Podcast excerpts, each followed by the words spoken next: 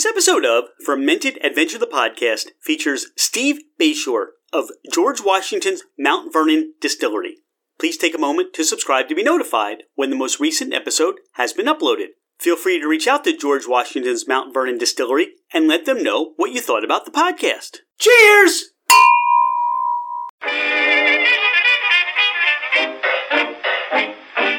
Ladies and gentlemen, craft spirit enthusiasts, and those interested in the intoxicating world of craft distilleries, cideries, meaderies, wineries, and the occasional foray into breweries.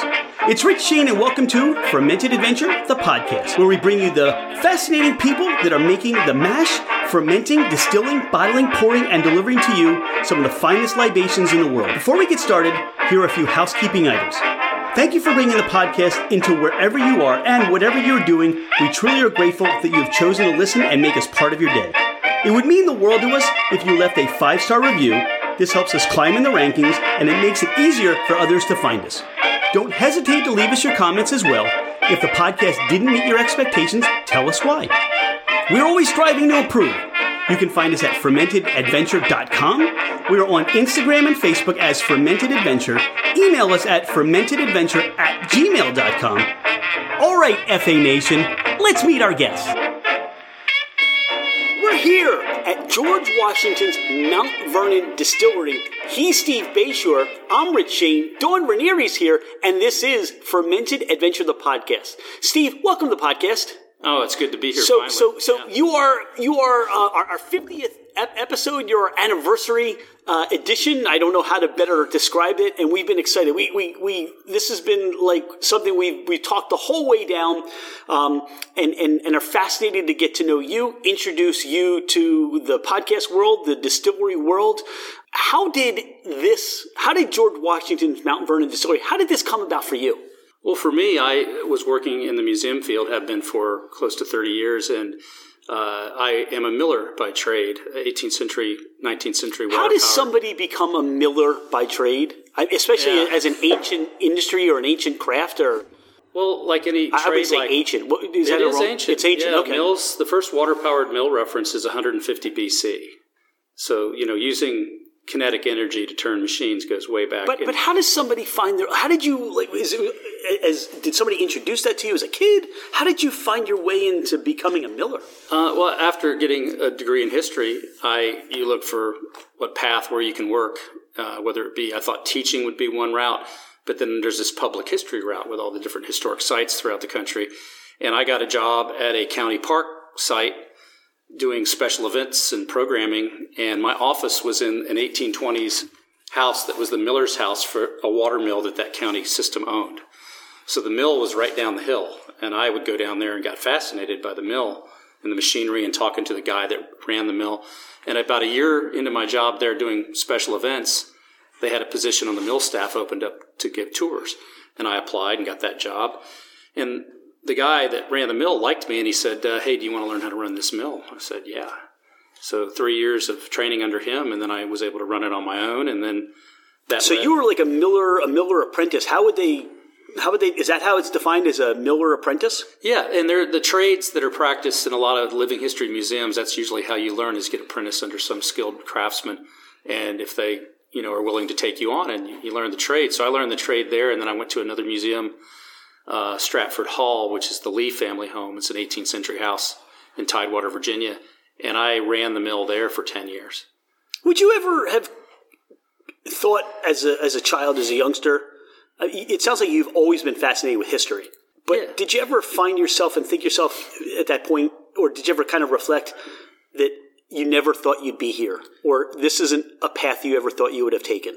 I think a lot of times, you know, because you, you always see things better in the rearview mirror. You know, you look back and think, well, how did that happen? What series of events or people you meet that influence you, that send you on a course, whether it's a teacher or a mentor or just somebody influential in a certain trade. And so I had no idea. You know, it's been 27, 28 years now running water mills. At Stratford is that mill I was at there. That's really where I, I think I became a miller, you know, because it wasn't just turn the mill on, give tours. It was food grade product, you know, sourcing the right grains and actually making things for sale. And that's a odd different than just turning the mill on so people can see it run.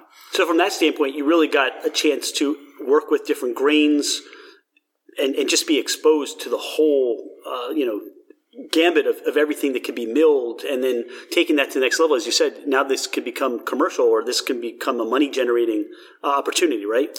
Yeah and it also as a historian it helped me look back on history in a different way. You know the history of engineering history of machines how did societies create products that they needed whether it be for bread or for spirits or whatever it may be. And on that property in tidewater virginia the mill is on the lower end of the property. It's got a nine acre mill pond at stratford and at the end of the days, I was the only person on a thousand acres because the the house is up further up on the hill. So I was really immersed, you know, almost back in time, working there for ten years and helped restore that mill with the the millwright that uh, they hired to, you know, every so often you have to redo machinery. Okay, it's all wooden machinery, and so millwrights build mills, millers run mills. So I was his labor for 27 months and helped rebuild that mill. And then in 2006, I'd been there 10 years and had other opportunities there to advance a little bit, but I knew folks at Mount Vernon. Uh, and over the years, I would come up here because when the mill was restored in the mid 1990s, late 1990s, I knew the Englishman that was the consultant, the English millwright. So I was always kind of watching this site, which I, you know, looking backwards, that's interesting to me. And this, where we're sitting, was an archaeological dig. So I'd come by, talk to the archaeologist. No, I had no idea that one day I'd be running the place in 2007, they advertised for a position to manage what I thought was going to be the mill and the distillery. Turns out it was also the farm, and then later we added the blacksmith shop. So my Department of Historic Trades oversees the living history element. We're usually in period costume. So is, I'm thinking, and you're talking about that. Is this like, you know, no slight to any other Major League Baseball team, but is this like the Yankee Stadium of history? When when well, you talk about the things that you get to be a part of and do and be a, you know just be associated with. Yeah mount vernon uh, you know coming from smaller museums you know it really opened my eyes uh, and uh, it's not a it's not an arrogance thing it's just the scope of the story of no, washington you you, you, you achieve different uh, levels in your experience in your knowledge in what you do. Mm-hmm. and this is you know you kind of reach that that that pinnacle aspect of it right yeah, coming here meant a lot, you know, in a lot of variety of ways. One was just uh, the opportunity to work at Mount Vernon, which is the oldest history uh, organization in America. Really, it was founded in 1858 when a group of ladies bought 200 acres in the mansion to save Washington's home, which was falling down. So the heritage of preservation here, the heritage of education here, goes really deep. And and then loving history so much that the voluminous records we have allow us to tell a lot of incredible stories for all our guests that come here from a variety of angles.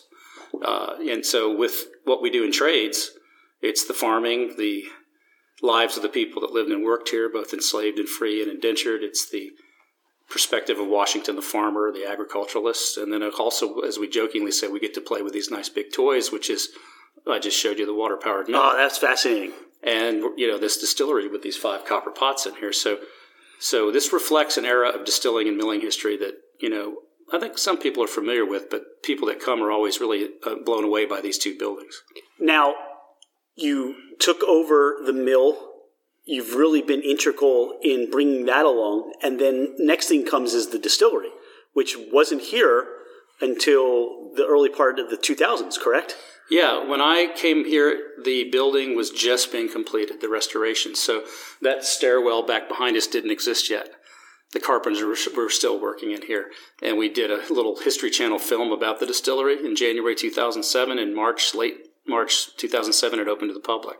And so I was in here when fire was first put under these stills. Now, were you part of the team that designed or, or took the plans? For, talk about the design of the distillery and, and where all that comes from. Um, I understand in part some of the records were there, but some weren't, or some of the ideas were there, but you still had to do some research. So, talk about how this was all designed. Yeah, that was before I was here, but I, I knew the, the team, you know, having come up here a lot, and they were aware of me at Stratford in the mill. Uh, Dennis Pogue was the head of preservation, and he had also had developed the archaeological program here at Mount Vernon. He's so he was the, really the, the the man behind the project.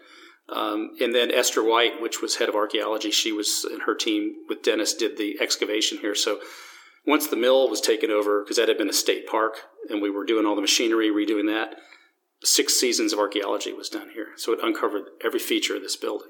What was left? I mean, when we look at this building, what was what did they dig up to what did they rebuild now to what you see today?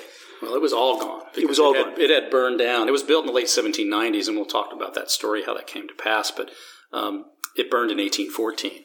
And then over the 19th century, people come and take stone away to build other buildings. So, so by the Civil War, this this was a field. All, all remnant of the distillery was gone.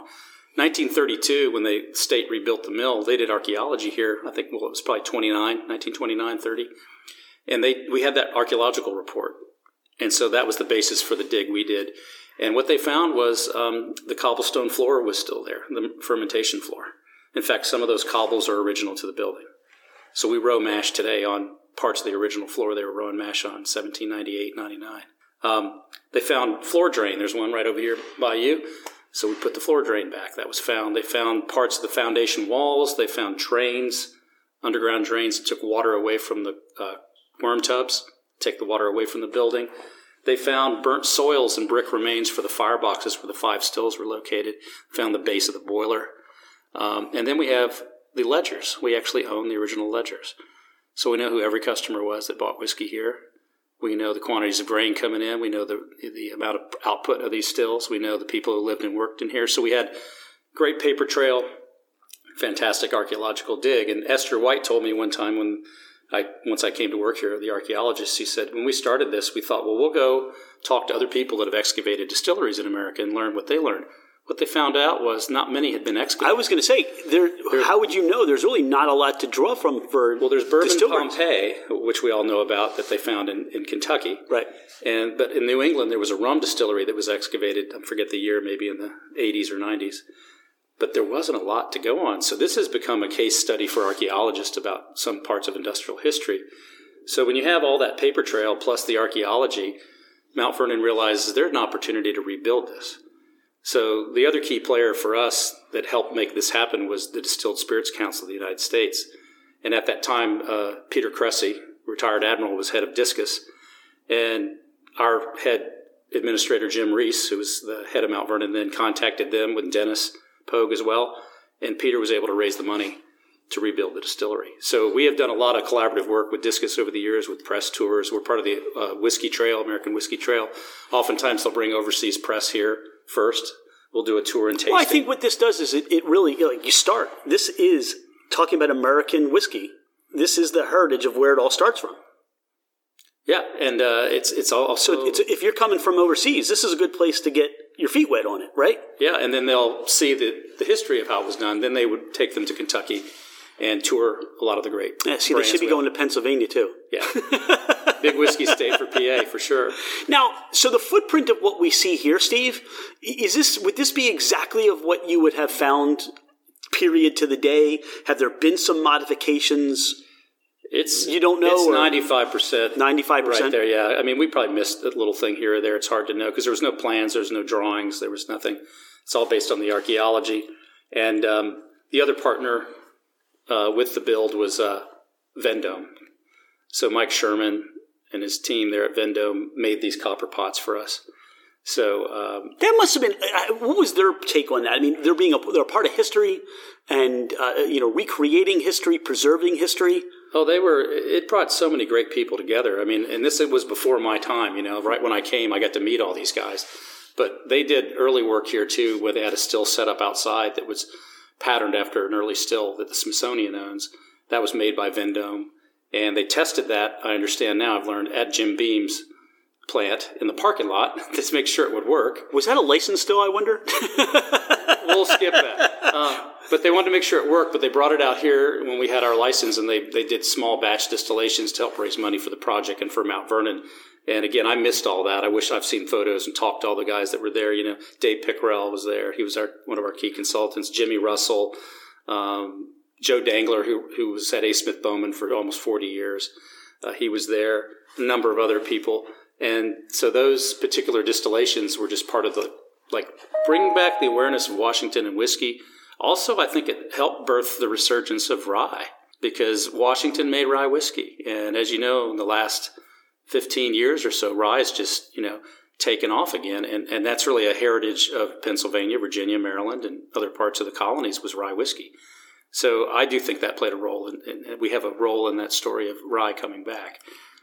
What so, so you were here and you came aboard as as all this was being conceived.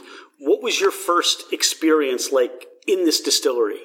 First experience was a History Channel film shoot, January 2007. Get your get your period costume ready, and we're going to do a film shoot. Yeah. Okay. Yeah. Well, I'm always in period clothes. I call them my, those are my normal clothes. Okay. These are not my normal clothes okay. today because I've been doing living history for a long time. So, yeah, they came in to do a shoot, which was about the story of the distillery and how it came to be. And that was your first day or first experience first with week. the distillery? Okay. Yeah. And that was another cool thing too, because I've, I've been part of film shoots and small shows and stuff. But you know, when you're at Mount Vernon, it was wonderful to hey, wow, History Channel crews here, and they had quite a bunch of equipment, and they set up in here, and and we told the story of Washington's distillery and, and James Anderson, the Scottish farm manager, and the enslaved men who worked in here.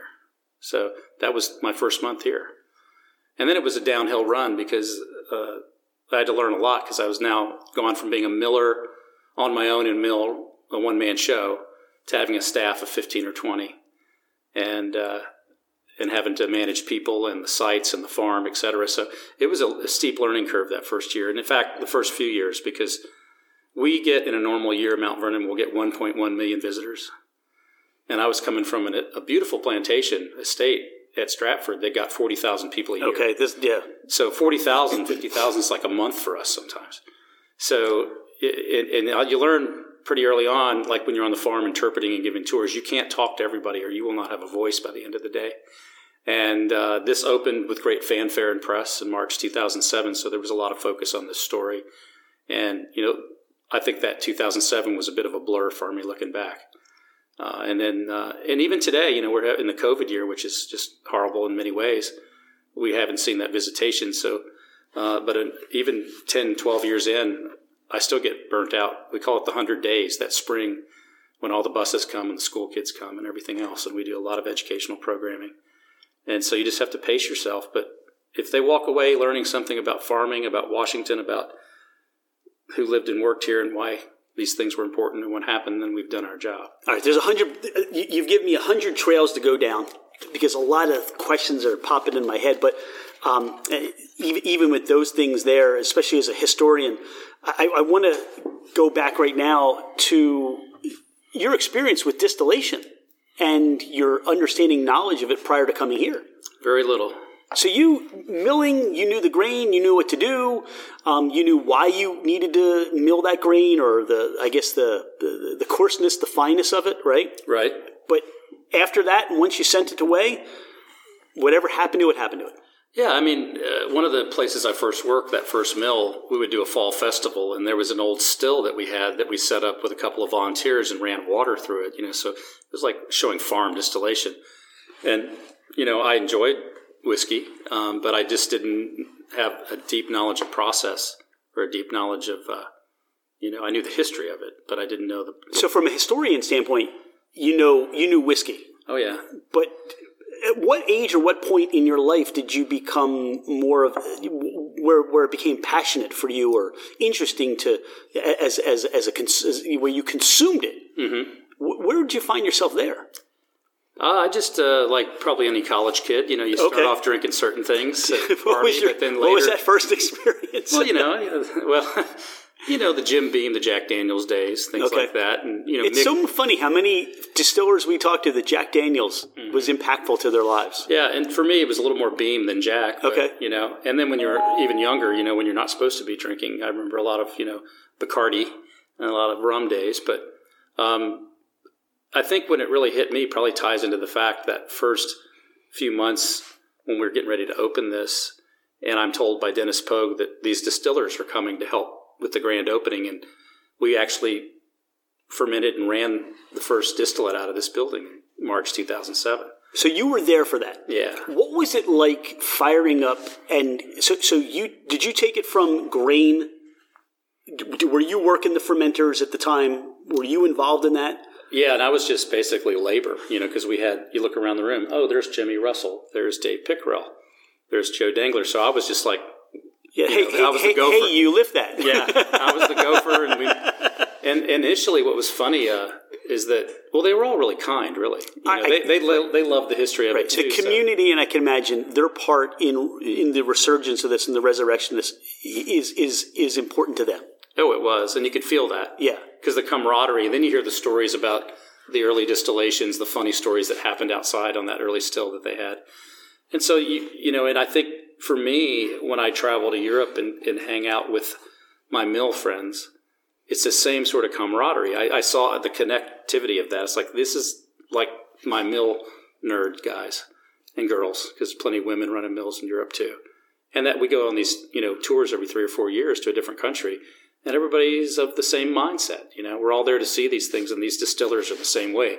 So they stepped in here, they loved it, and they wanted to be a part of it and, and remain a part of it, several of them.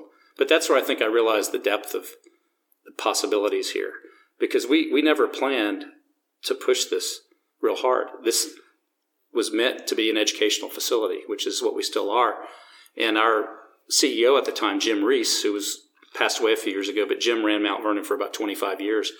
And before I came here, I heard the story that Jim didn't want us to make alcohol down here because he thought it's about education, not about making alcohol. So apparently, in some meeting, he slammed his fist down on a table and said, We will never make whiskey in that building. Now, this is before I worked here. Right. I'm here hearing this secondhand.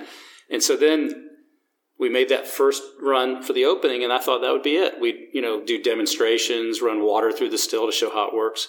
And in 2009, for whatever reason, I think Dennis probably convinced Jim that we should try to do a small run. So that's when Dave Pickerell helped us, you know, more in depth the first time. You know, we set 12 fermenters, made a very small number of proof gallons. And 2010, you know, after getting our license, all, all the stuff we had to do with the label, it sold out in three hours. And so Jim Rees, who had told me, we'll never make, you know, he calls me in his office and says, you need to figure out how to make more whiskey. And so that's how kind of the birth of our program happened. I, I look at life today, and it's important because he. I look at the word or, or the concept of evolving. Right? He evolved, mm-hmm. and where does that bring you know life for you? Because if he had not ever done that, it might be a different story for you.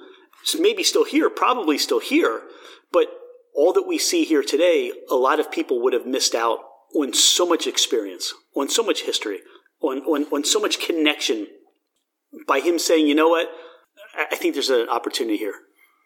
I think I need to change my mind and evolve from there. Yeah. And look, look, look at what it's done. I mean, you talk about these these names of, of people in, in, in the distillation industry that, that have come and, and, and given their their life experience mm-hmm. to create what you have here today.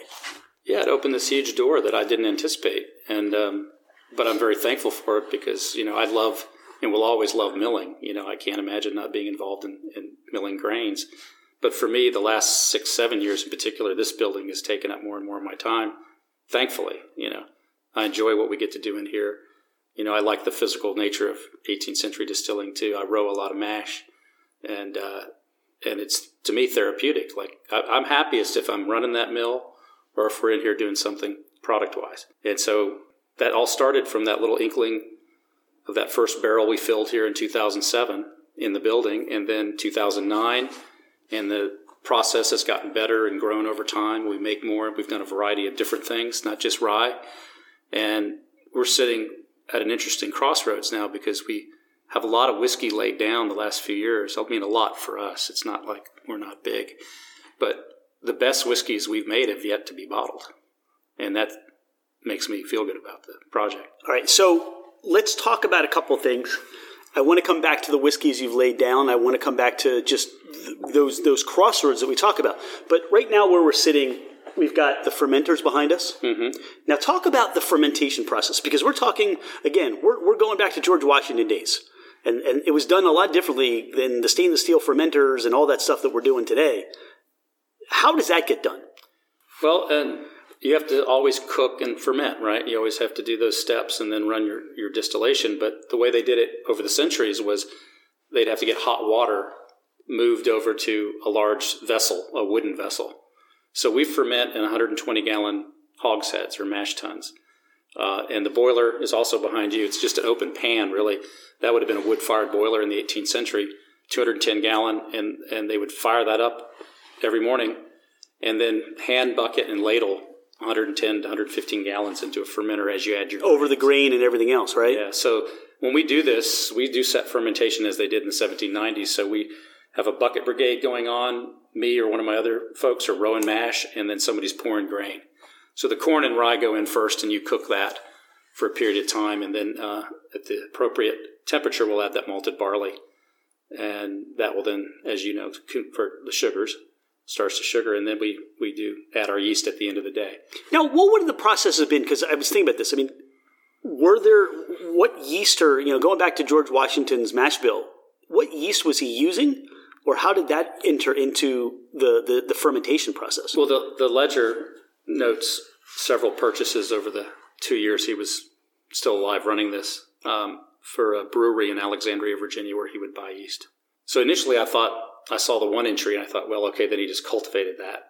But then I was reading the ledger. I always like to go back through stuff, and I found another purchase a few months later. So he, when needed, they would go into Alexandria from that brewery and, and buy that yeast. Now, you have choices for yeast right now. Right. Is there how is that determined as far as what kind of yeast was used and has that changed throughout any of the processes you've Yeah, we've changed today? a couple times. Uh, you know, Dave Pickerell, um, when we were with Dave, he had certain contacts in Kentucky that we got yeast from.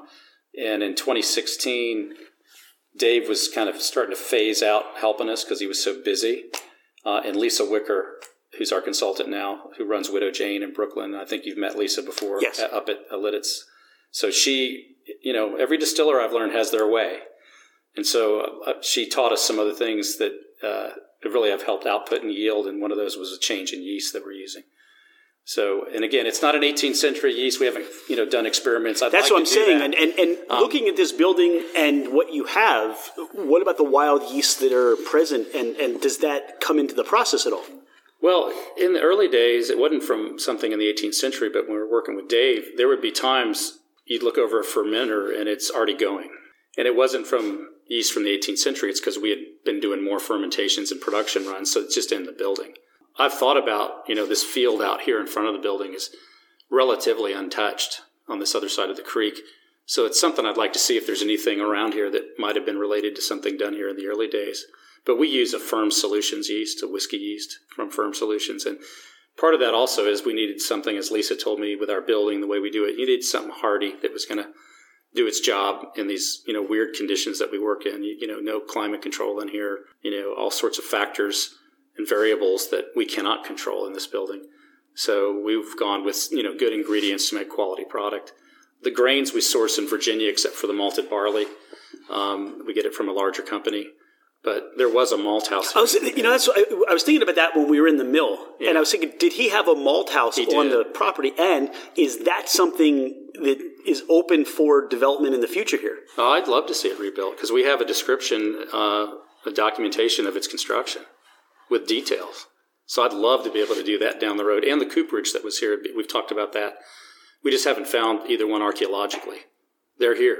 We just can't. So they could be under the parking lot out there or somewhere else that just I, hasn't been excavated. Yet. I think the. I'm afraid I think the cooperage is where the Route 235 is today. Okay. But uh, usually when we do a reconstruction here at Mount Vernon, we want to build right on top of the original remains. But we could always make an editorial decision to know that we knew these buildings were here for the purposes of interpretation of the site. We could reconstruct them. So maybe that'll ca- happen, you know. But I'd love to see us be able to malt here. I think having that educational piece and, and bringing history to life and, and allowing people to see um, in person, you know, the malt house, cooperages, and seeing that. I mean, literally now you've got everything on site that you're producing other than just bringing some of the grains in, but you're milling them right here on site. Yeah, we mill everything in the in the grist mill, and that's what I love too. Is that not only are we running wood fired pots and fermenting in this old method of that 18th century, it all starts in the grist mill. So when we start a whiskey run, our whiskey runs the size they are. It's about 10 to 12,000 pounds of grain go through the mill. And um, so it, it's neat when the stills are running and you know next door that water wheel's running just as it did in the 18th century. And, um, and occasionally in the middle of whiskey, the retail shops need grits.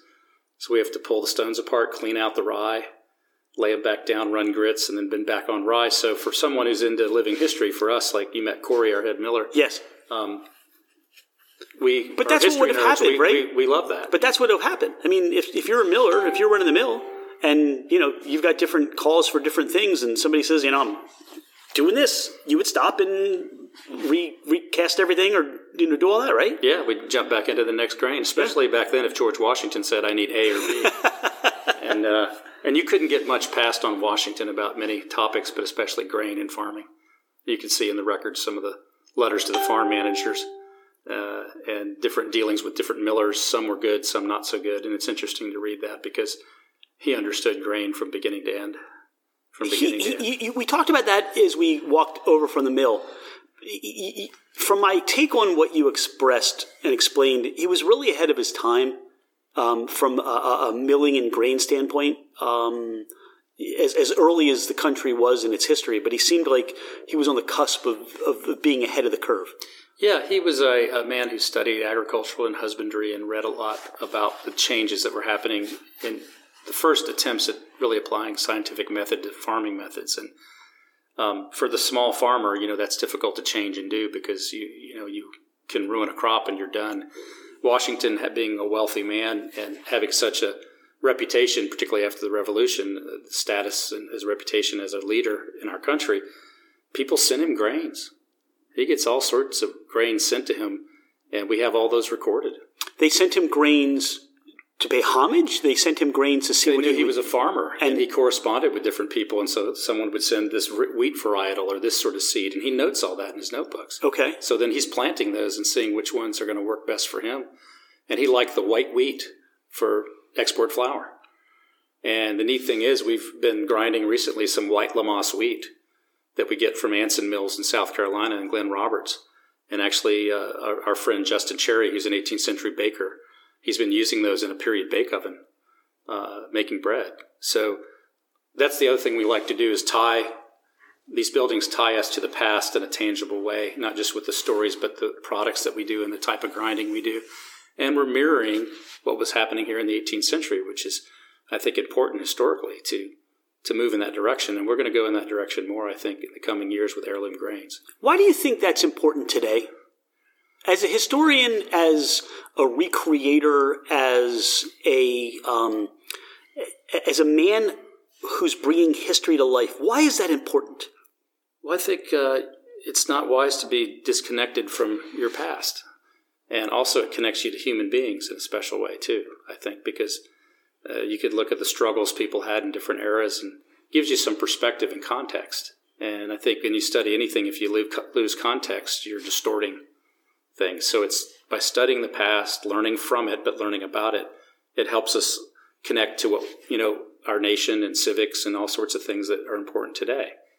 And so, uh, and with the trades, being a tradesman, I think preserving these old trades is very important in and of itself as well because – you know, uh, everything is so high tech, and there's nothing wrong with that. But I think this is just how I feel about it. The further we are from some of the traditional things, like when you think about food, you know, processed food versus healthier foods, I think that we're all feeling that distortion a bit. And so I think by going and visiting, even if you're not into history, visiting a historic site, it just connects you to part of your humanity, I think, is all every culture, every place has its history, and you know you like to travel. I'm sure I do too. And you dive into something, you learn something, and then it, you also can see, wow, you know, there's that human element once again. You know, you, there's we have more in common than we have that's not in common. Right, and I think that's you you hit on that as important because there's so many similarities that we all have as you know citizens of the world. Right, we have so many more things that are common versus what really separates us. But I don't want to get too far off topic. Mm-hmm. But what you do here is you help us understand the commonality of who we are as, as citizens, as human beings. Now you have, and you touched upon, you know, you have buses of, that come and, and, and school age children that come, and a lot of that's not being done because of COVID. Right. But while you were doing that, um, what was the takeaway? That, you know, why did, you know, they, as they show up, you're showing them the mill, you're showing them the distillery. What, what was the most important for you as a takeaway for them even you know even his parents and just regular tourists of you know like Dawn and I today. What's the takeaway? Well, I hope that they, uh, you know, for my department, we hope that they leave understanding how this plantation worked, and in Washington's role as a farmer. Really, we hope they take that away. We also hope they take away the dynamics of who lived and worked here, the enslaved population that worked in the fields there were six young enslaved men working here in the distillery, along with two paid staff. So we want that whole story to be told, and and through that, understanding the 18th century better and Washington better, and maybe by being in these buildings, you understand the lives how people lived back then, or did a trade back then. So, uh, and, and a, beyond that, there's so many different educational components that Mount Vernon has. It's kind of interesting because if you tour the mansion or in the historic area, or you go to the farm, all of that is pieces of a puzzle. So when the visitor goes through the museum at the end, hopefully when they go home, they see a pretty complete picture of a place and of Washington and others who lived and worked here. So that's, you know, our hope is they get enough of that and have enough interest that maybe they'll look a little deeper because there's so much here. You can't, you could spend two days in the museum. Yeah, I think what you do is you have, at least from our experience right now, I think you, for the little that we've seen with you today, we've had, we have so much more of an appreciation for the mill side of things, the distillation side, the fermentation side of, of what goes on here. Um, you have more of an appreciation for the science, the background, the knowledge, the, the, the, the experience. I think that really comes out for us. Yeah, and everywhere you would go, like if you had time to go to the estate, there's always something different going on in every different season. We have a livestock department too, so we have actually a couple heritage breeds that are raised here: Hog Island sheep and Ossabaw pigs, along with mules and donkeys and horses and oxen. So we're, we can not recreate it completely as it was, but we're bringing elements of the living history farm to life.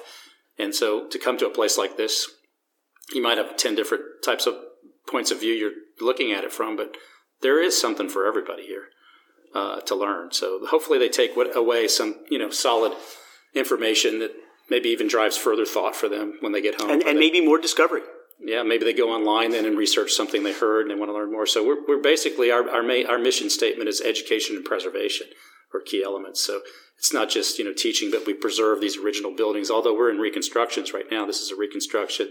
The mill is you know the mansion is the original mansion, and there's over a dozen original outbuildings around the mansion. So that's our other part of our legacy is to take care of that. And initially, that's why the Ladies Association was formed to, to save that house another few years, it would have been gone. Yeah, and the same thing with uh, was it Monticello. Mm-hmm. Um, that, that that was in ruins as well. It's some so it's fascinating to me all these houses that you know kind of went into disrepair. Yeah, a lot now, to keep up. Yeah. Now we have the mash tuns back here. Right. We're doing fermentation. We've got it fermented. What happens next? Well, uh, we do a three to four day ferment, and then what happens is we have to bucket mash into the pot stills. So the heads of the stills come off, and you could pour right in the throat of the still, the opening there. And so that's how it starts. Uh, you know, on a distillation run, we have like three days. You set fermenters each day, and then on that fourth day, the first three are ready to go, and it's a bucket brigade filling all the stills. Fires are lit. We keep setting mash, so the middle part of the run, you've got five stills running and fermentation being set each day, and that that goes on for a number of days as we move through the run and then everything's consolidated near the end, and we do our double distillation there at the end. so all everything. all of what's distilled is all brought together, and you're distilling all that in a final run. Yeah, we do finish runs after after all the fermentation runs are done, the, the, the first pass, and we make an unaged whiskey. We also age some of our whiskeys, but in the 18th century they didn't barrel age, so people drank it clear and right away. So we always want to make a little bit of unaged rye to be true to what was made here in the 18th century and I poured you a little bit of. I saw. There. I'm. I'm I, trust me. I'm, I'm. I'm eyeing it. I'm being. I'm. I'm being good. Um, now you, everything's wood fired. Right. So you're wood firing your still. Now talk about that and to control that heat versus you know had you had you brought in gas or electric and just kind of given the optics of wood but you you do it with wood how does that affect the distillation process and what what you need to do well you have to really learn how to manage fire well because you can really impact negatively a distillation if you don't run your fires right. Um, and that was learning curve for us. So we cut wood to a certain size. We feed it a certain way, so many at a time, and how we spread the fire out over time. And then we know when we can push it a little and when we shouldn't. Um, and then what flows out the back, you know, you have to pay attention to that stream. Uh, and, and that's going to tell you some things about where your fire is because there's no dial on there, there's no control setting. Yeah, there's no pressure gauges. There's nothing. Yeah. So, and that was just experimentation and time and some help from you know one or two friends of ours. One Englishman that's a good friend of ours who uh, I always reference him and related to the fires because uh, he ran the kitchens at the for the royal palaces, and his name's Marc Meltonville. So he worked at Hampton Court Palace for over two decades, and those are the Henry VIII kitchens that survive. And Marc pointed out to us one time, helping us about some issues we were having. The way we're laying the fire, he says, is, is impacting the still in this manner. And so Mark really kind of coached us because he would come and spend two, three weeks here, work with us. And that, then we teach everybody that runs fires how to do that properly. So when we have new people on staff, they always get a chance to run the still. And it's on the job training, but you have somebody skilled there with them to show them the ropes. But that took time. You know, I think the first two or three or four runs, certainly the first year and a half to two years, we were probably making mistakes, not really knowing. And but I think we're really good at it now. For you, you're coming from the mill background, entering into the distiller background. How did you, you know, how was it for you to learn where you make your cuts, and and going through the distillation process? Well, that took time too, because you know, uh, like early days, Dave was here all the time. He'd come spend 25 days with us, so you know, uh, I was still in a bit of a laborer mode. You know, I'd listen and watch and learn, and uh, but he would make a lot of the cuts for us and had certain way of doing it with the tails as well. Um, we've worked with a couple other people making brandy in here, like Ted Huber from Starlight Distilleries worked with us, Thomas McKenzie, and so they had their own way of doing it. So each you kind of learn and listen. And then Lisa was really good at coaching us through that and pointing things out to me. And so, you know, just pay attention to these sort of people when they're in here. And that's how you learn how to do that. You're doing the white whiskey, you're doing the rye whiskey, because that's what George Washington produced initially. Right. And you mentioned it was a clear spirit, it wasn't aged. And then he would sell it, or he would consume it on at the at the at, at his home. How would what would happen after that? Well, this was a commercial distillery. This was essentially he he built this because he saw the grain that was being milled, and he said, "I can make money from this." Well, there was an important person in the middle of all that. In 1797, Washington hires James Anderson, who's a Scottish immigrant who had been involved in distilling and milling and farming in Scotland. He came to America in 1791. He sees this position of farm manager advertised. He writes Washington a letter, and it's interesting letter because he said, "You know, I've been on your farm." I mean, he's really making the pitch for himself because he had been up in this area for some business or something, and so he knew the estate some had been on Washington's farm, and he gets the job. And Anderson is the man who writes Washington and says, "You need a distillery behind your mill. It'll complete your farm business plan." And you know, I know how to do this. Make a lot of money for you, and that's how the idea starts. So Washington, at this time, was 65, so he's just returning from the presidency. I don't think he had any inkling or desire to launch into a big whiskey project. Had he not hired James Anderson, we wouldn't be sitting here today. So, you know, just just to kind of give you that picture, because entertainment wise, he did have spirits, or he did have he did serve alcohol. Yeah, quite a bit in the estate at the, at his house. But was that mostly wine, beer, rum, Madeira, wine? But those were all imported or ex- those were all brought in. Right. He, nothing. Did he like? Because I know that uh, Jefferson had a brewery. He also had a winery, I believe. Well, Washington bought for the estate's needs, but I do know um, that he did own two stills as early as 1760. So it's likely they were making, you know, some brandy. Okay. Any, you know, farm distilling. But most of what he had to get was consumer goods were purchased. And rum was there was a rum was huge in early America, as you know, and there was a distillery in Alexandria that he bought, you know, for himself, but also for incentive pay, rations, you know, alcohol was handed out at holidays, etc. So it was just a part of the fabric of the life then. So, but I don't think he had any intention, you know, when he was retiring from the presidency, that he would get into a large distilling operation. It was really Anderson's idea. Washington is reluctant, but he also says it's it's a business I'm unfamiliar with. You know, he knows alcohol, but running an alcohol business is a different story. So Washington agreed. He said, "I agree, but you can make whiskey in the in the cooperage." And that's typical Washington too. He's not going to throw a lot of money at a problem or a thing. So he says, "All right, you can make whiskey. Put two stills in the cooperage." And then basically, I think he's also saying, "Let's see how this goes." Okay. And so that was 1797.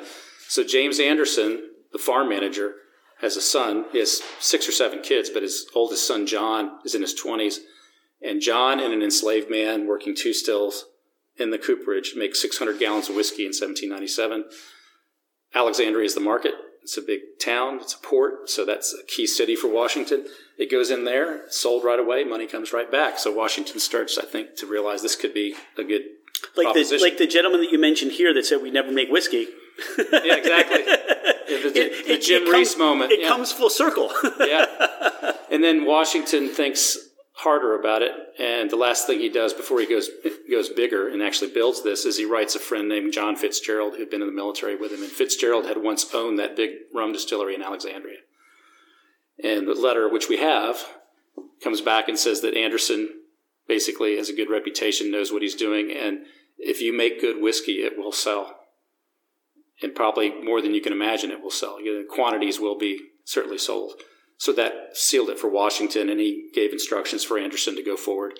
So October 1797, they break ground here on this new distillery, and uh, it's a big distillery for the day. It's 75 feet by 33 feet, and they put in five copper pot stills, outfitted with a boiler. 50 mash tubs were in here. 50. Fifty. I have, I have 24, I think, 18 maybe. 50 of those things were in here, and they build a malt house. The cooperage is already here, and they start making rye. So 1798, they made 4,500 gallons of rye here, and the big year was the last year of Washington's life. Sadly, 1799, they made 10,942 gallons of whiskey and a few hundred gallons of peach and apple and persimmon brandy. As as a distillery, it sounds like it was a well known, respected, desired product to have on the market. I would think so. They didn't, of course, as you know, label or, or market whiskey like they do today. So it went into town just in barrels. You know, it wasn't like stamped George Washington whiskey.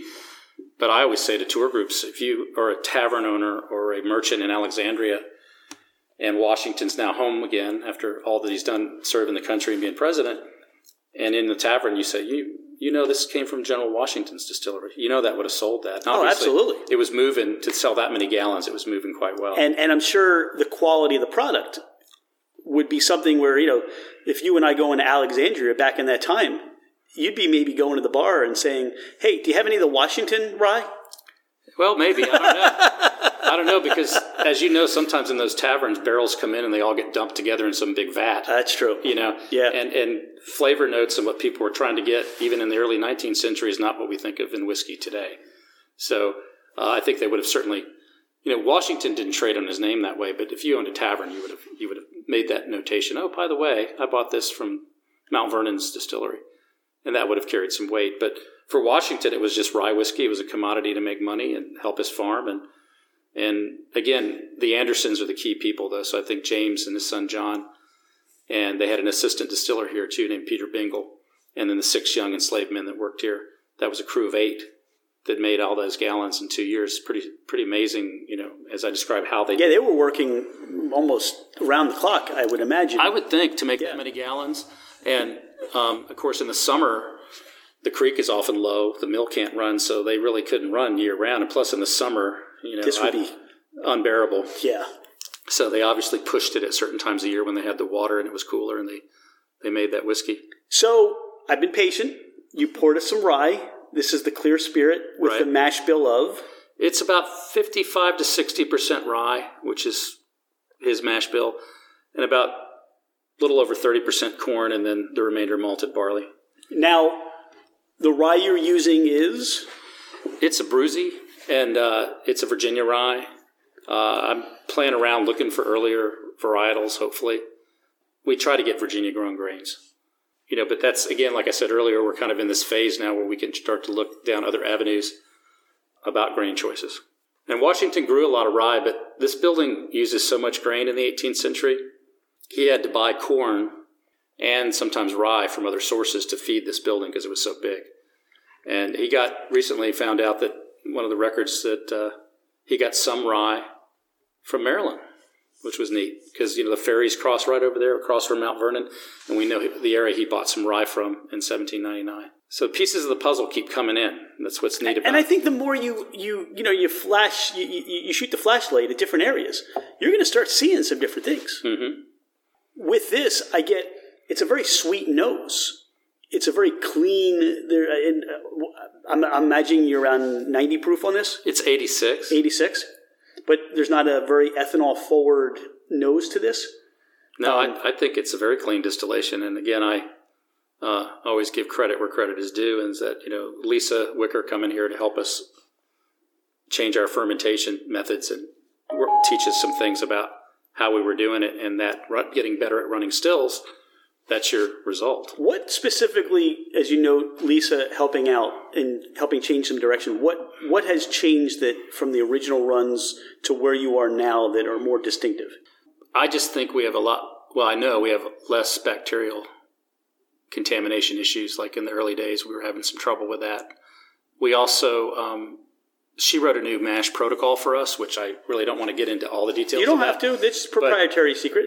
But uh, it's just uh, it's just made a big difference uh, in flavor and yield, and, and, you know she's got a lot of unique abilities as in you know in her abilities as a distiller and, and, and fermentation. But that really was a game changer, and she helped us just create better spirit. And I do know we're better at running stills and making cuts. So all that combined. But if you don't have a good fermentation, that's where it all starts. As you know, if that goes wrong or has a problem or a flaw, it's going to show up down the line in whatever you produce. So I think that you know we've uh, made a lot of adjustments in, in, in a building that's tricky to adjust sometimes because all the different variables in here you can't narrow it down. Like what what was the one variable that went this way or that way? Some of it's out. You know, I hate to use the word alchemy, but this type of distilling, you're flying by the seat of your pants sometimes. That's what I'm saying with the open fermenters and and all the different variables that you have going. There are things that are being uh, introduced that sometimes from fermentation to fermentation may change a little bit.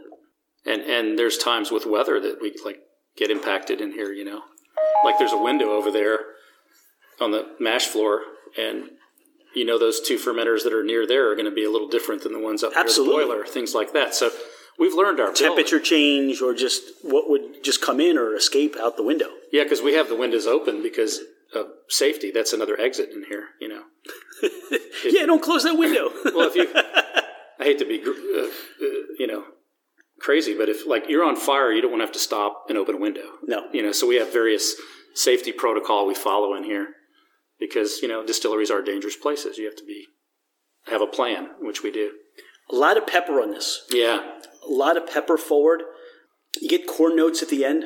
Yeah, yeah, it's that thirty percent corn Just, component comes on the finish really, and that's where that other sweet note comes in yeah, at the back. It's more sweet as as it finishes. But this is a great sipper. I, I, I I'm trying to imagine Washington at his table with his guests.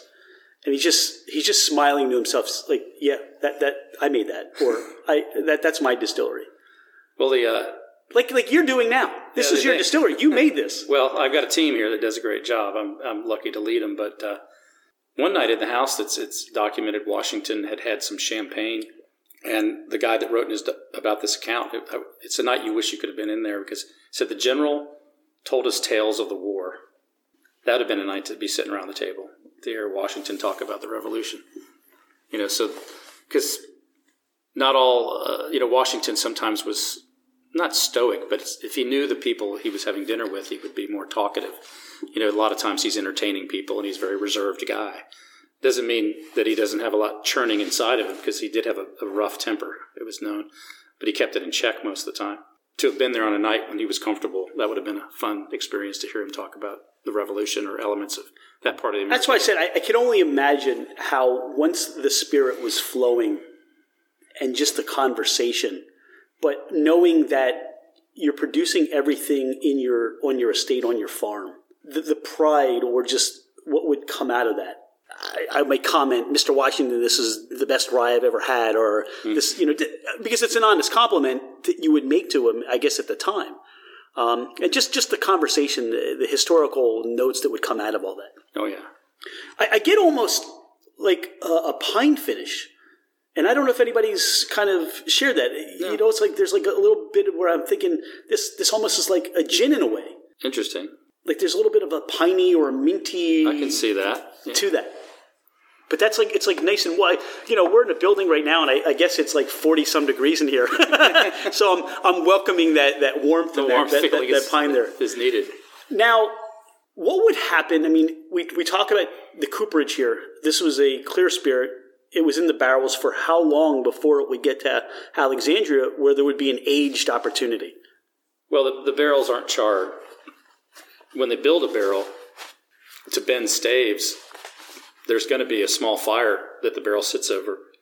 So one could make an argument that some of these barrels may have received some small level of toast, not as on purpose, but as they're forming the barrel up until they get the heads in the barrel finish. So that's always something I've thought about in the last few years is did some of the spirit actually get something from that by that, you know? Yeah, I'm curious as to it was nine miles away to Alexandria. Yeah, So so- you figure you're putting it on a was it did it go by water? Did it go by um, by land? Either both. It depends on because Washington has carts that go into town regularly, but sometimes if the carts are busy doing a job, they might send it by the boats or vice versa. Like in spring when they're fishing, the fisheries are really active. It's probably the carts taking it in. So so it, it takes it, it gets in there in, in the same day, Okay. and then you know people you know, are consuming a lot in Alexandria, so it's hard to know how long How long it was sat sat in the tavern. barrel, But or in the tavern, or anything else yeah, like that? the br- brandies were aged. You know, there there are brandies that can be purchased in the 18th century that definitely are aged, and um, but for the American market, you know, the way people drank, it was you know probably didn't sit there too long.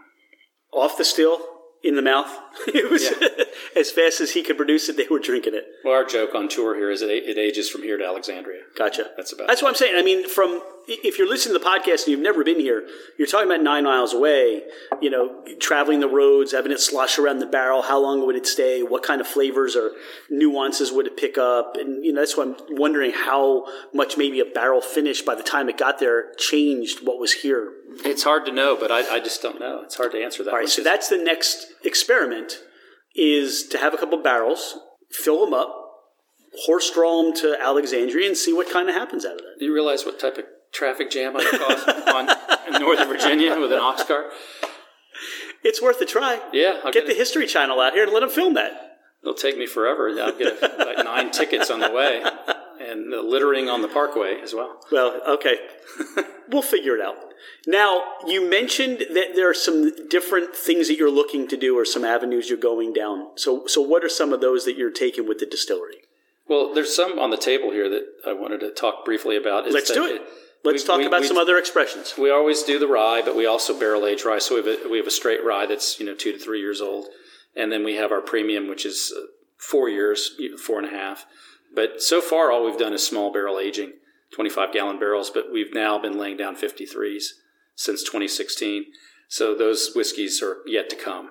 And then occasionally we go outside portfolio. So I have the single malt whiskey, the George Washington single malt, and then we did rum in 2018 the single malt was never released. It was a really for fundraising, and so there are only thirty of these that existed, thirty of these bottles, and we gave them to other charities. We gave some to Discus, and this was made with uh, three Scottish distillers that came over: Bill Lumsden, Andy Cant, and John Campbell. And so that was a collaborative effort to raise money. So, And again, the grains were milled here. yeah, and it was Scottish malt that Bill sent me. We milled them in the mill. We fermented the proper way, you know, taking the solids out, so it was a true wash that went in the still, and it was aged two years, eight months in you know American oak that had been over in Scotland that Bill had coopered down because he was small, a very small run. And the last four months, it was in Madeira casks. So this was a, a special distillation to commemorate the 100th anniversary of the Scotch Whisky Association, connecting the heritage of Scotland with James Anderson, the farm manager who was Scottish, and working with these Scottish distillers. So that was one of our specials that we've done. And then the rum was done in 2018 because Mount Vernon uh, republished Washington's Barbados Diaries, which he wrote when he was 19. It was the only time he ever traveled outside of North America. And he went with his older brother, Lawrence, his half brother, who is Lawrence had tuberculosis. They thought the Caribbean air would be good for him. It's also a business trip, and Washington got exposed to the sugarcane culture, to rum culture, to sea travel. And so he kept a short diary of that trip. And so they were going to republish it. And so we made rum in honor of that to go with that, that republication. And this we worked on with uh, Lisa Wicker and Maggie Campbell from Privateer Rum came down and helped us with this. So that was, you know, going outside the normal portfolio occasionally is fun, and we do them for special reasons uh, or special stories we're trying to tell. Um, and we also make peach and apple brandy, which I think I have a little bit of that around here too. I have a question for you about rum because you mentioned that there was a rum distillery close by or not too far. Yep. obviously Washington had, had access to all these grains here, either on his farm or close by. So making whiskey was, you know, something that was thought about.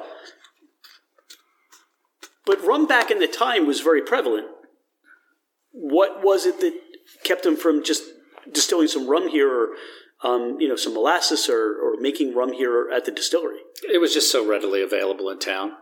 And, and, and so as a product, he did, as a businessman, he didn't see any value in it. There's no value in it, and he would have been one of many in pre-revolution. There was so much rum in the colonies, it wouldn't have been the venture. And he, you know, at that time, he wasn't even thinking of being in distilling, and that comes after the presidency. So it was readily available. You could purchase it from other makers, and uh, also could get it, you know, they, they have often listed in the papers as continental rum, or you'll see Jamaican rum, Barbadian rum. So there was continental stuff that was made, but stuff that was imported from the islands as well. And there was plenty of it around. So again, it was for Washington. It's all about a business decision. It, it wasn't a passion. He really didn't have any passions he followed. It was more of a business. Is that pretty accurate about Washington? Well, he had he had a lot of passions. He just uh, businessman wise and money wise, I think he had learned from his mistakes in his youth and things to handle money in a very frugal way. Uh, so he would invest in things he thought that would make money, but they had to be you know provable. That story of the distillery is a good example of you can use the cooperage. You know, and like 1798, he's looking at new threshing machines that have been invented, uh, and he writes a couple letters to people. One to Thomas Jefferson, and he says, "Well, the one I went to look at, the man demonstrating it couldn't even get it to run. So, you know, I'll, I'll, I'll, wait, he says. He's looking for the, and he ends up buying one after it's tested and he, he goes to see that it operates properly. So he certainly invested in things that he thought were wise decisions, but he wasn't one to throw money, you know, away frivolously. And he had a lot of passions before the war. He loved to fox hunt. There's a lot of notes in his diary about fox hunting. Um, he, uh, I think he had deep passions. I think he just learned to control his demeanor very well something in that society at that time for him to you know and as he becomes more famous i think he felt like as president certain decorum was appropriate or a commanding officer but there, there's stories of him losing his temper during the war and people that witnessed it said you know the words that they'd never heard coming out of his mouth but that's an instance where it was life or death you know so he certainly could get heated in, in, in uh, when when it required it but um, so I think that he looked at this building and like he did the farm as a, as a business opportunity. Now you mentioned peach brandy. You mentioned apple brandy, and you also said something he distilled persimmon. Yeah, persimmon brandy, and that's the one thing we haven't done that we will do at some point. We had kind of planned on it maybe this year, but this whole year of craziness has interrupted a lot of plans. So that's going to be done at some point in the next year or two. And we just finished an apple brandy run in November uh, because of the COVID situation. The way we make whiskey, I couldn't have eight or nine people in this small building that close to each other, row and mash. So we did a, a brandy run, and we have an orchard partner in Maryland that we get the apples from. So that went really well, and uh, we will barrel that soon. So we made productive use of November. You know, we got a run in, even though it wasn't rye. So right now, there's from from where we stand today. When's the next time you'll start distilling again? March. March. Yeah, because now we're entering the winter phase. We'll be running the mill probably another week and a half because we have a lot of product to make for retail. And we also supply a couple small restaurants with a little bit of product. And we want to stock up our retail shops for Christmas sales and carry them through the new year a little bit. And then January is uh, a time of maintenance. So the millwright will come and work on the water mill.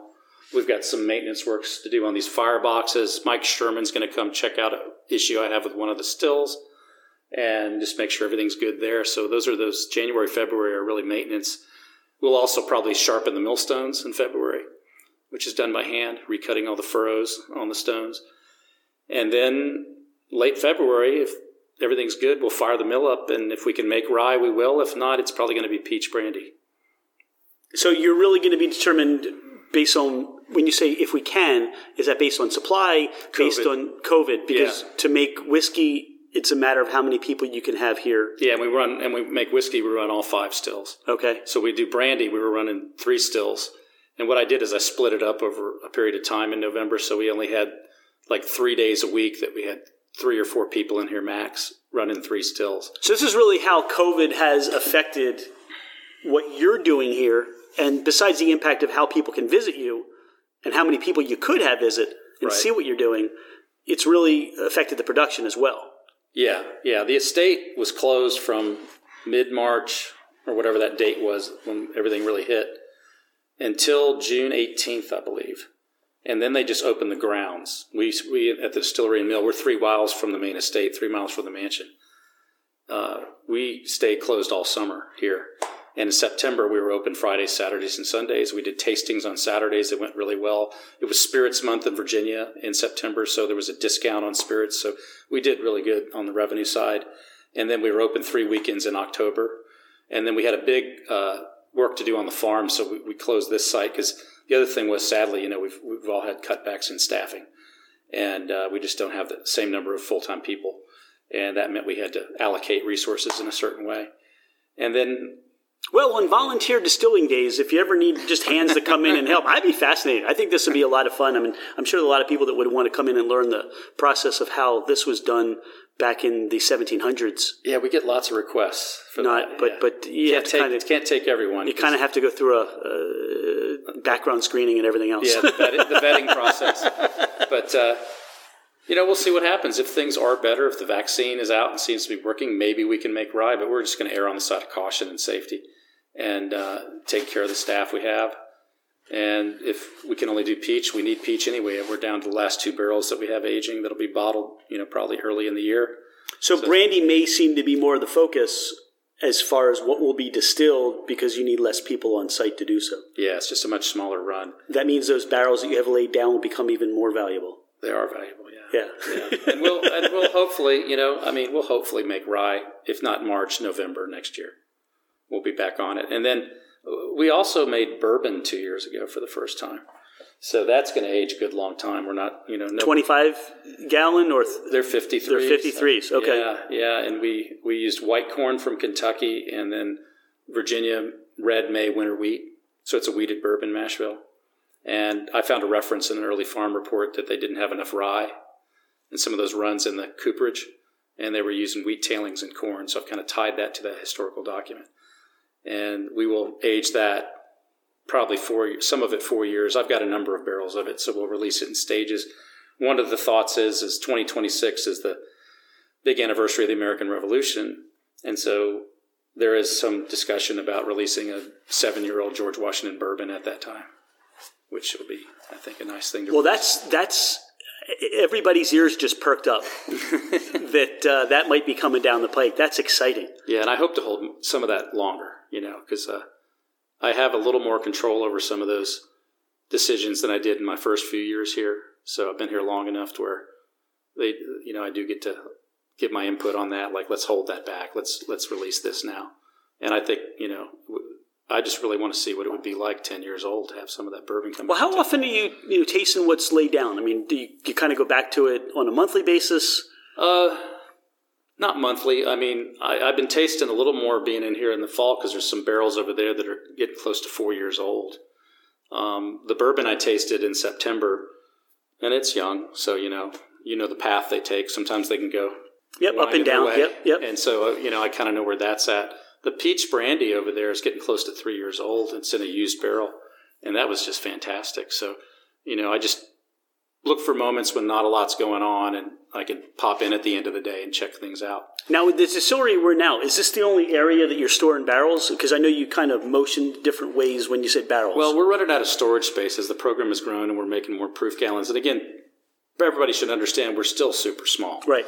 But, you know, I don't have a big warehouse anywhere. So I do have a small barrel rack down by my office, which is on the estate, down by the farm.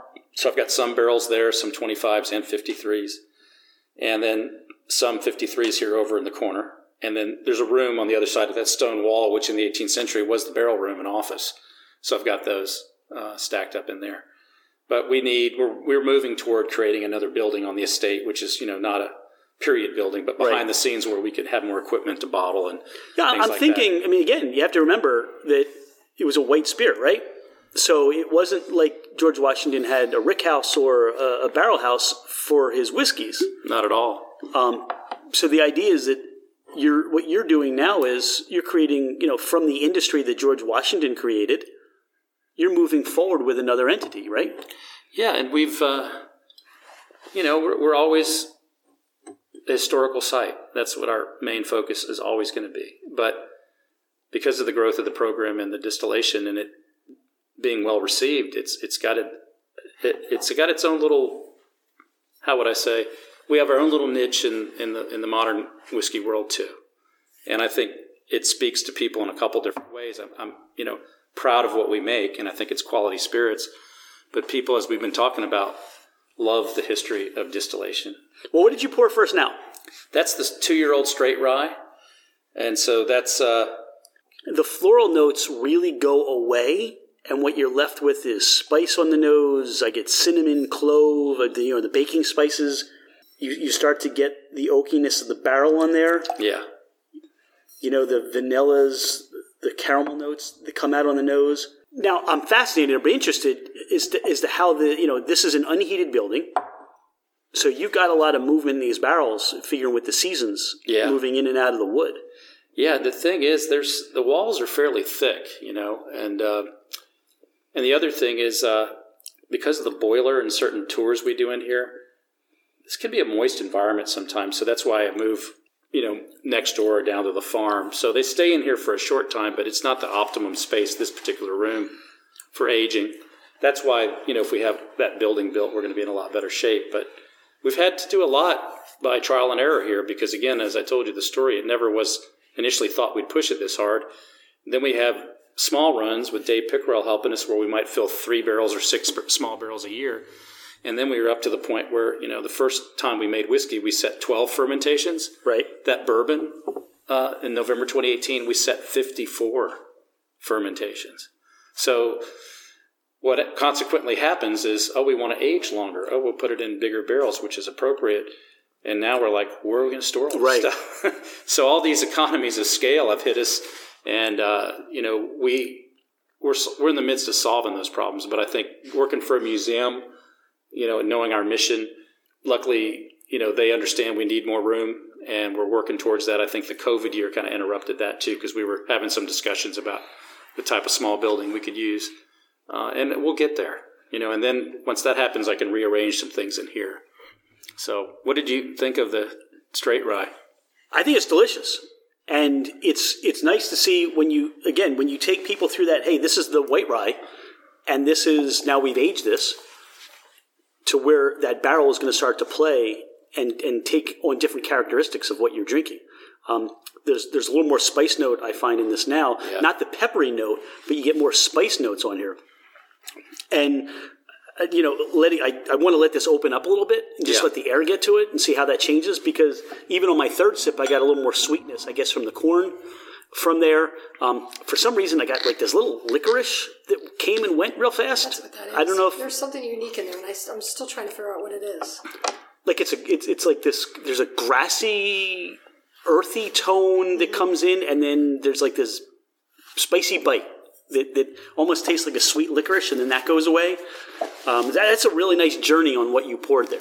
That is really nice. Yeah, it's a, I think it's different than a lot of ryes that I've tasted, and you know, and of course that can be influenced by a lot of factors. Um, some people pick up occasionally a little smoky note in it, and that comes from not the barrel but wood-fired stills. We're collecting this off the still in a stainless steel pot that comes to the table, gets checked and proofed, and put in a temporary storage as we're running the stills for 25 days.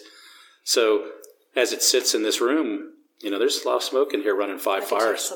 Some of that. So it, it doesn't present in every batch, but it does come through, and people have noted that before. Sometimes unsolicited, they'll think, oh, you know, the peat question comes up, but no, no, it's it's the fires. Yeah, I, I don't think George Washington would ever peat his uh, his rye.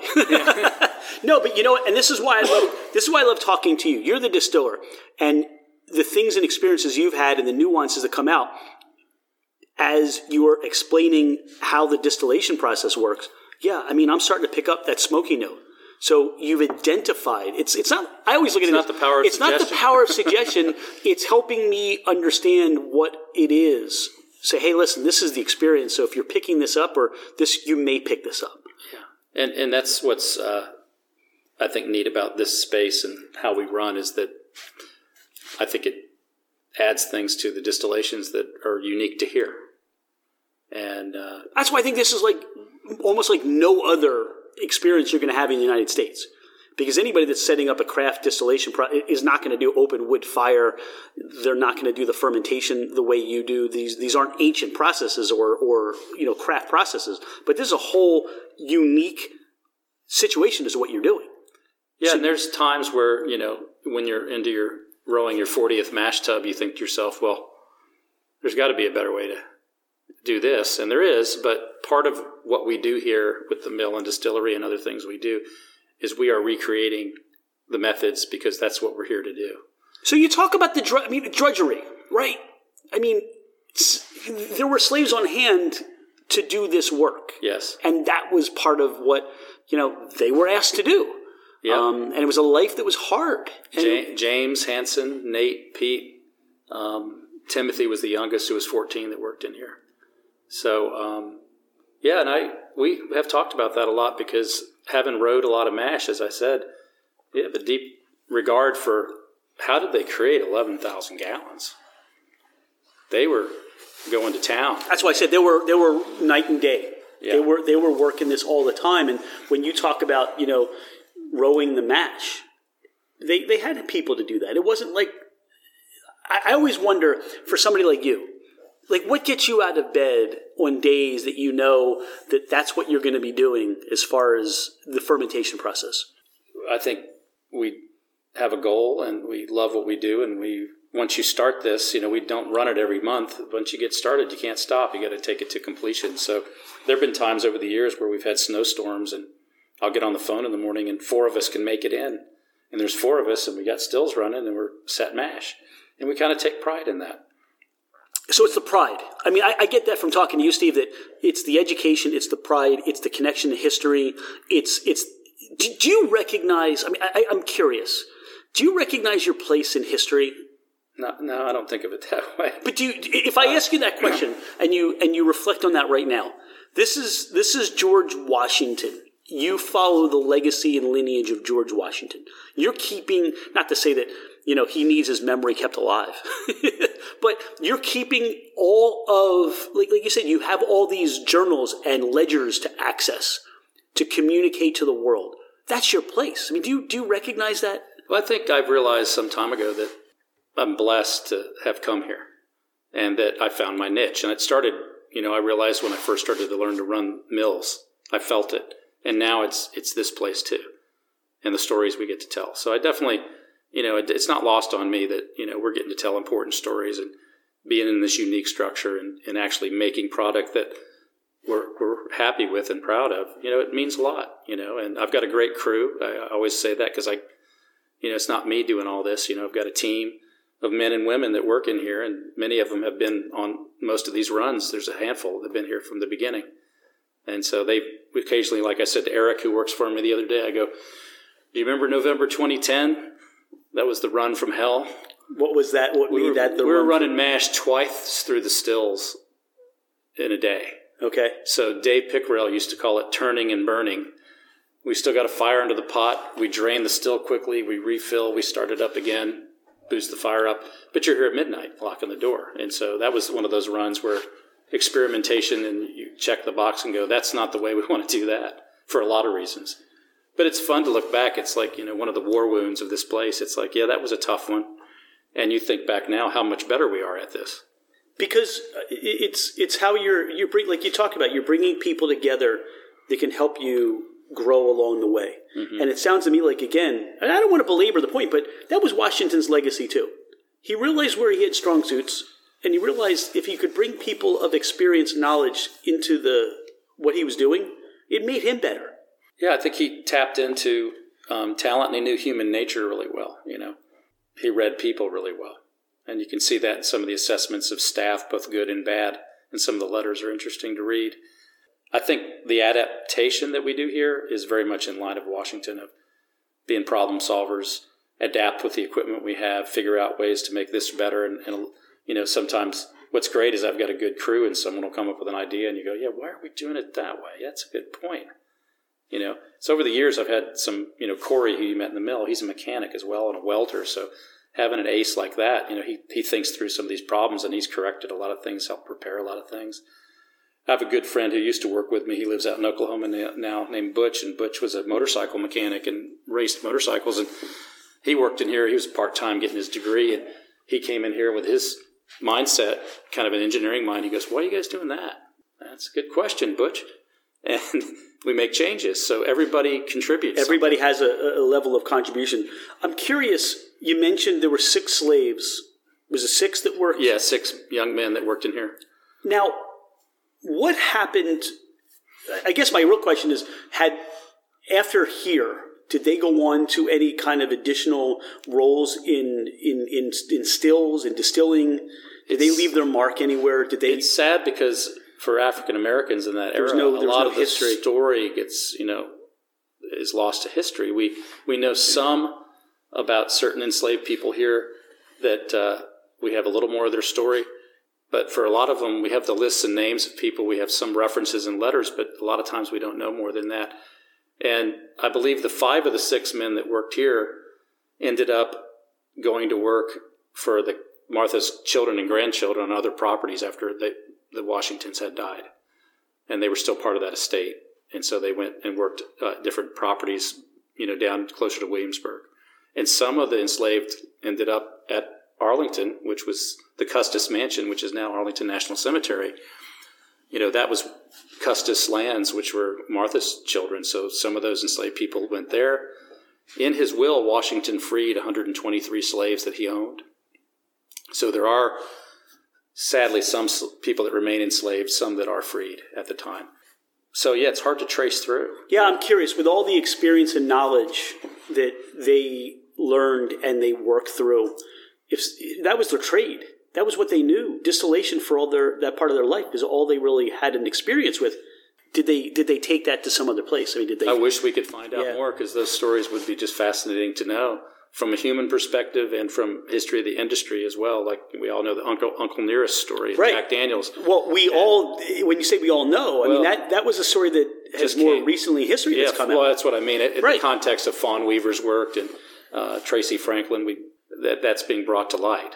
And so I know there's other stories out there. That's right. That's why I'm curious. Yeah, and so if we could, you know, and I think hopefully over time more of those will be found out if there's enough documentation or you know stories that can be found, and, and you just have to keep digging. And as a historian, you just keep digging.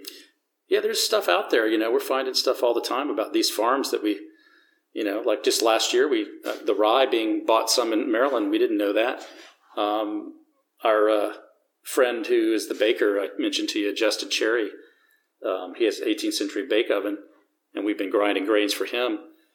He found out two months ago from his research that Washington's mill was supplying three bakehouses in Alexandria.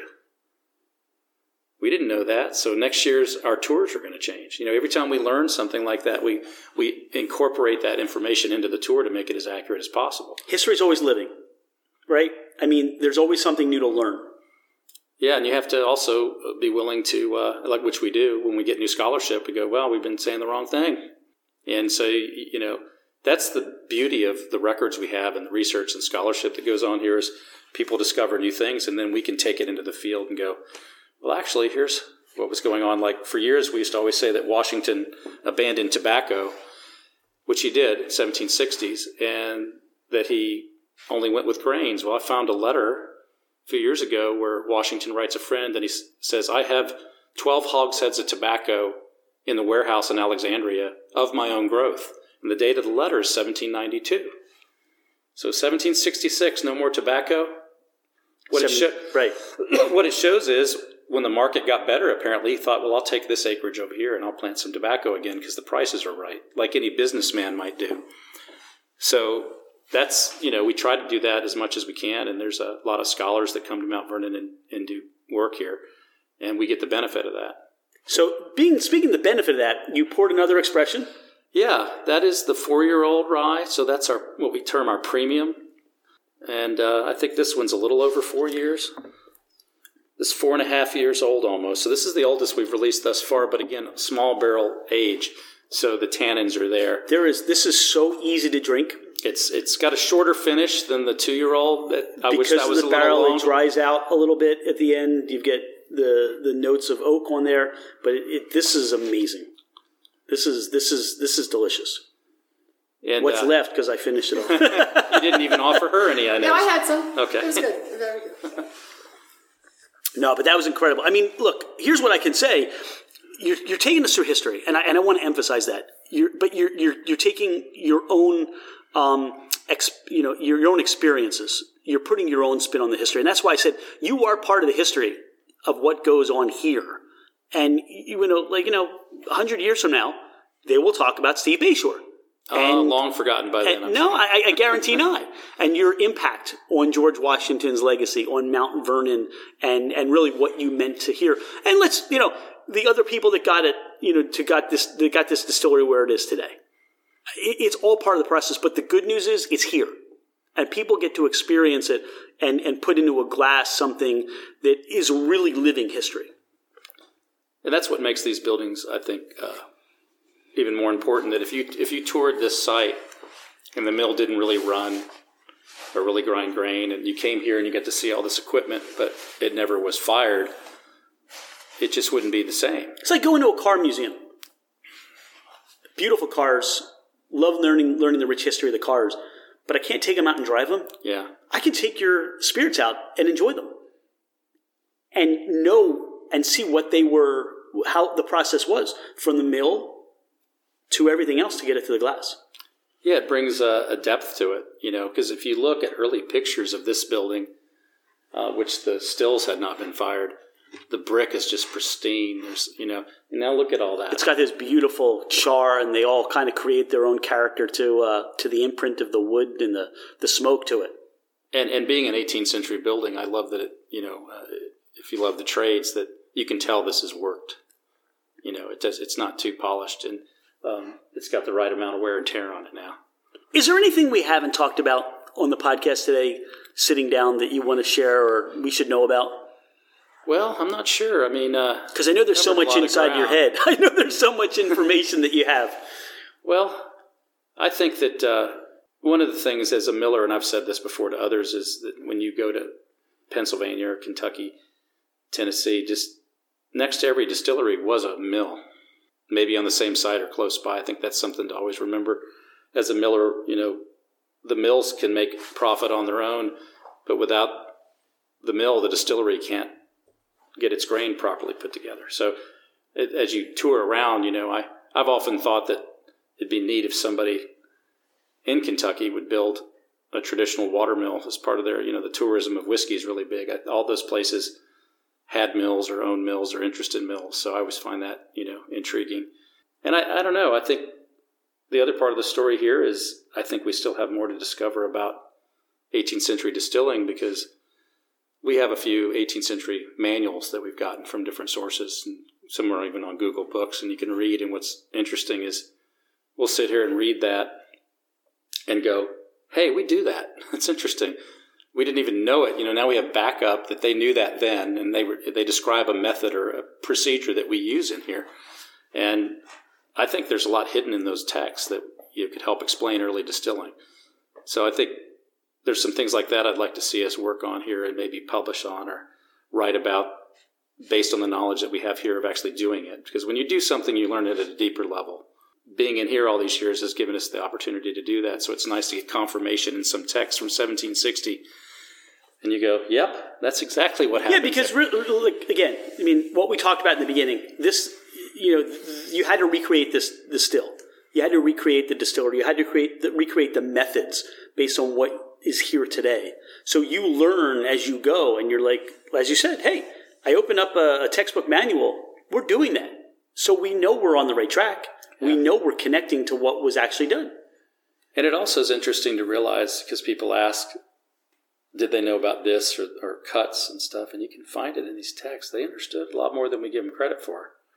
It doesn't mean every distiller or distillery put all that into practice, but when someone went through the time to write a text like that in 1760s with that much detail, you know, I think they had quite a lot of knowledge about these processes. And maybe they didn't understand all the science to the nth degree, but they were onto something and they, you know, had developed methods about how to run these places. And, and it's neat to see the parallels when we look in there and go, yeah, that's exactly how we set that mash. Or that's exactly what happens with these wood fires. It's very interesting. So you, then you feel like, okay, we're through sometime just weird osmosis. We didn't know this. It's it's confirmation. It's not like we read the book and then tried it. We were doing it, and then we read the book and go, "Hey, yeah, now that now I understand this text, which I never would have understood had I not had you not had the experience of, of doing what you're doing Yeah. today. Yeah, I have a, um, a friend who's a cooper, uh, and this that's the other fun part of my job. I think is I've I've gotten to meet a lot of really cool tradesmen over the years, uh, and, and women that, that work in this field. And he was at Williamsburg for 15 years, and so he's a master cooper. And his name's Marshall Sheets, and he's like made barrels for us and repaired mash tubs. And his boss, James Pettengale, I think was his name at Williamsburg when he came on there. Jim had been there for 40 years.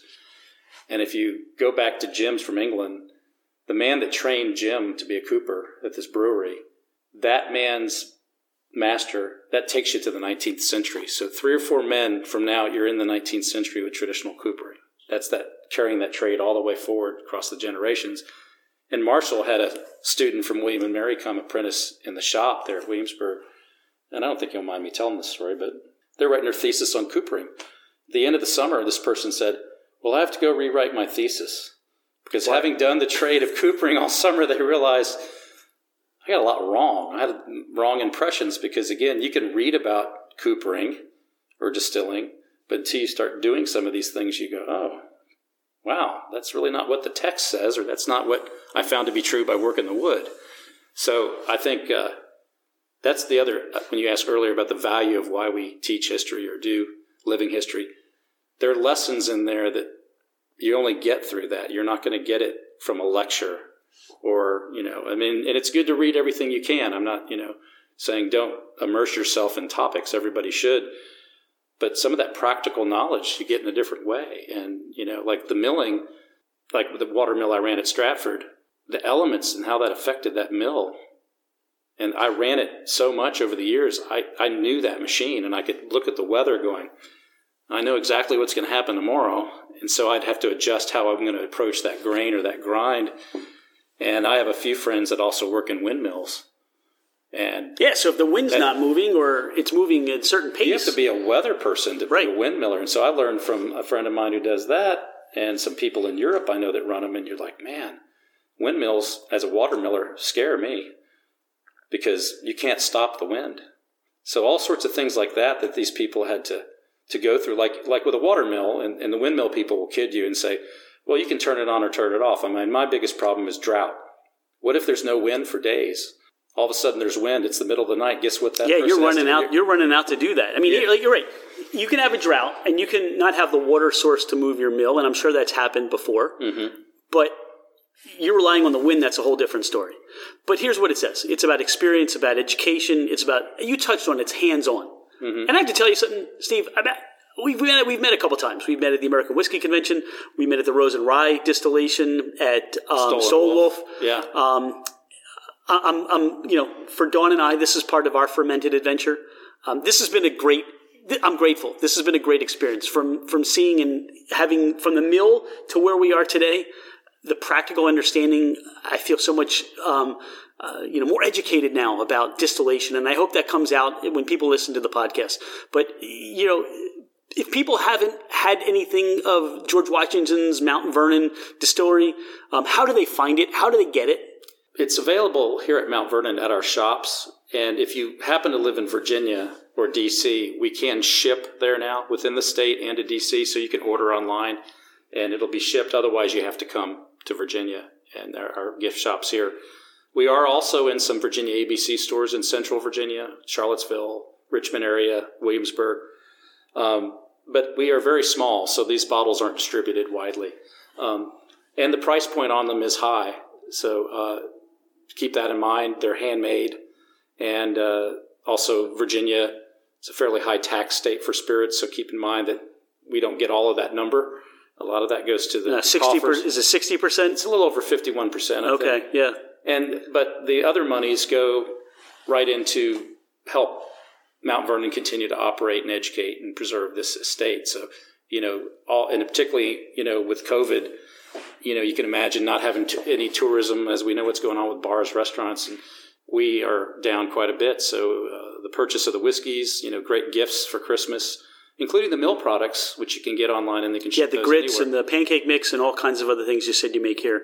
grits, yellow and white grits, yellow and white meal, pancake flour, which makes good, um, very good uh, waffles as well. And so those are all available through mountvernon.org at the shops. And check that out there. Look, here's what I know. I mean, if you have not put this distillery on your radar, as far as if you're a spirit aficionado or just even curious about the, the, the how things are made, put this on your list. And you're here and you're giving tours and you, you're, you're living history wearing your period piece. So people, I'll see you doing that. Um, I, I can't wait. Uh, Dawn and I think we'll be back when this gets all fired up and I'd love Yeah, to see love this to work and, and everything else. Um, we appreciate you being a friend of the podcast and taking the time to sit down with us today. This has been, I, I was, I get more out of this. This is like, I'll, I'll drive home now and I'm going to geek out and Dawn's going to be like, shut the hell up. But uh, this has been great. And I really appreciate your time today. Oh, well, thanks for having me. And also, um, you know, I, I'll ramble down different avenues. So I hope everything we talked about was areas you wanted to Absolutely. explanation about. Absolutely. And uh, for those who want to visit, if it, if things get better, the Mill and Distillery. When things get better. Good point. When they get better, the Mill and Distillery are, are open April 1st through October 31st for tours, 10 a, 10 a.m. to 5 p.m. So just look at mountvernon.org to find out about as spring rolls around what we'll be doing. And uh, the estate itself, though, is open every day of the year. So if you want to tour Washington's house, uh, they close a couple weeks in late January just to do repairs to the house every year. Okay.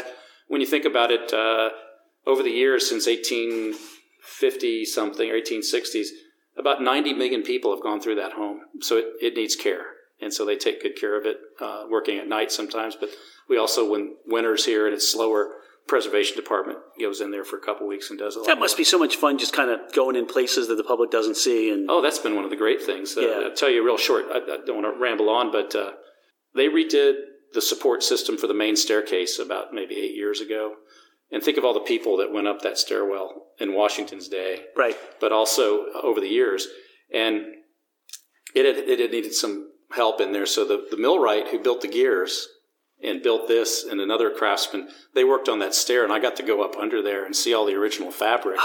and these guys can read buildings. So Gus says, this board here in some repair they did in 1930, it used to be originally here. So I put it back where I know it was in the 18th century. Really? yeah, so he just not only was supporting it, but correcting things of other repairs. And there's a piece of iron in there that I don't know what the preservation department final conclusion was, but may have been put in there by Washington when he enlarged the house. And so you can see this old to, to support that staircase and tie into the front of the house. So I love looking at the guts of the building. And when they have work going on, you stick your head in there and say, "Hey, you know." And because I work here, I can stick. Yeah, you can do that. Tell me what's going on. Steve, thanks so much again. Thanks for sharing your spirits. Thanks for sharing your history, your knowledge. And we just look forward to all the great things that are going to come out of Mount George Washington's Mount Vernon Distillery. More to come. More to come. Thank you, sir. Thank you.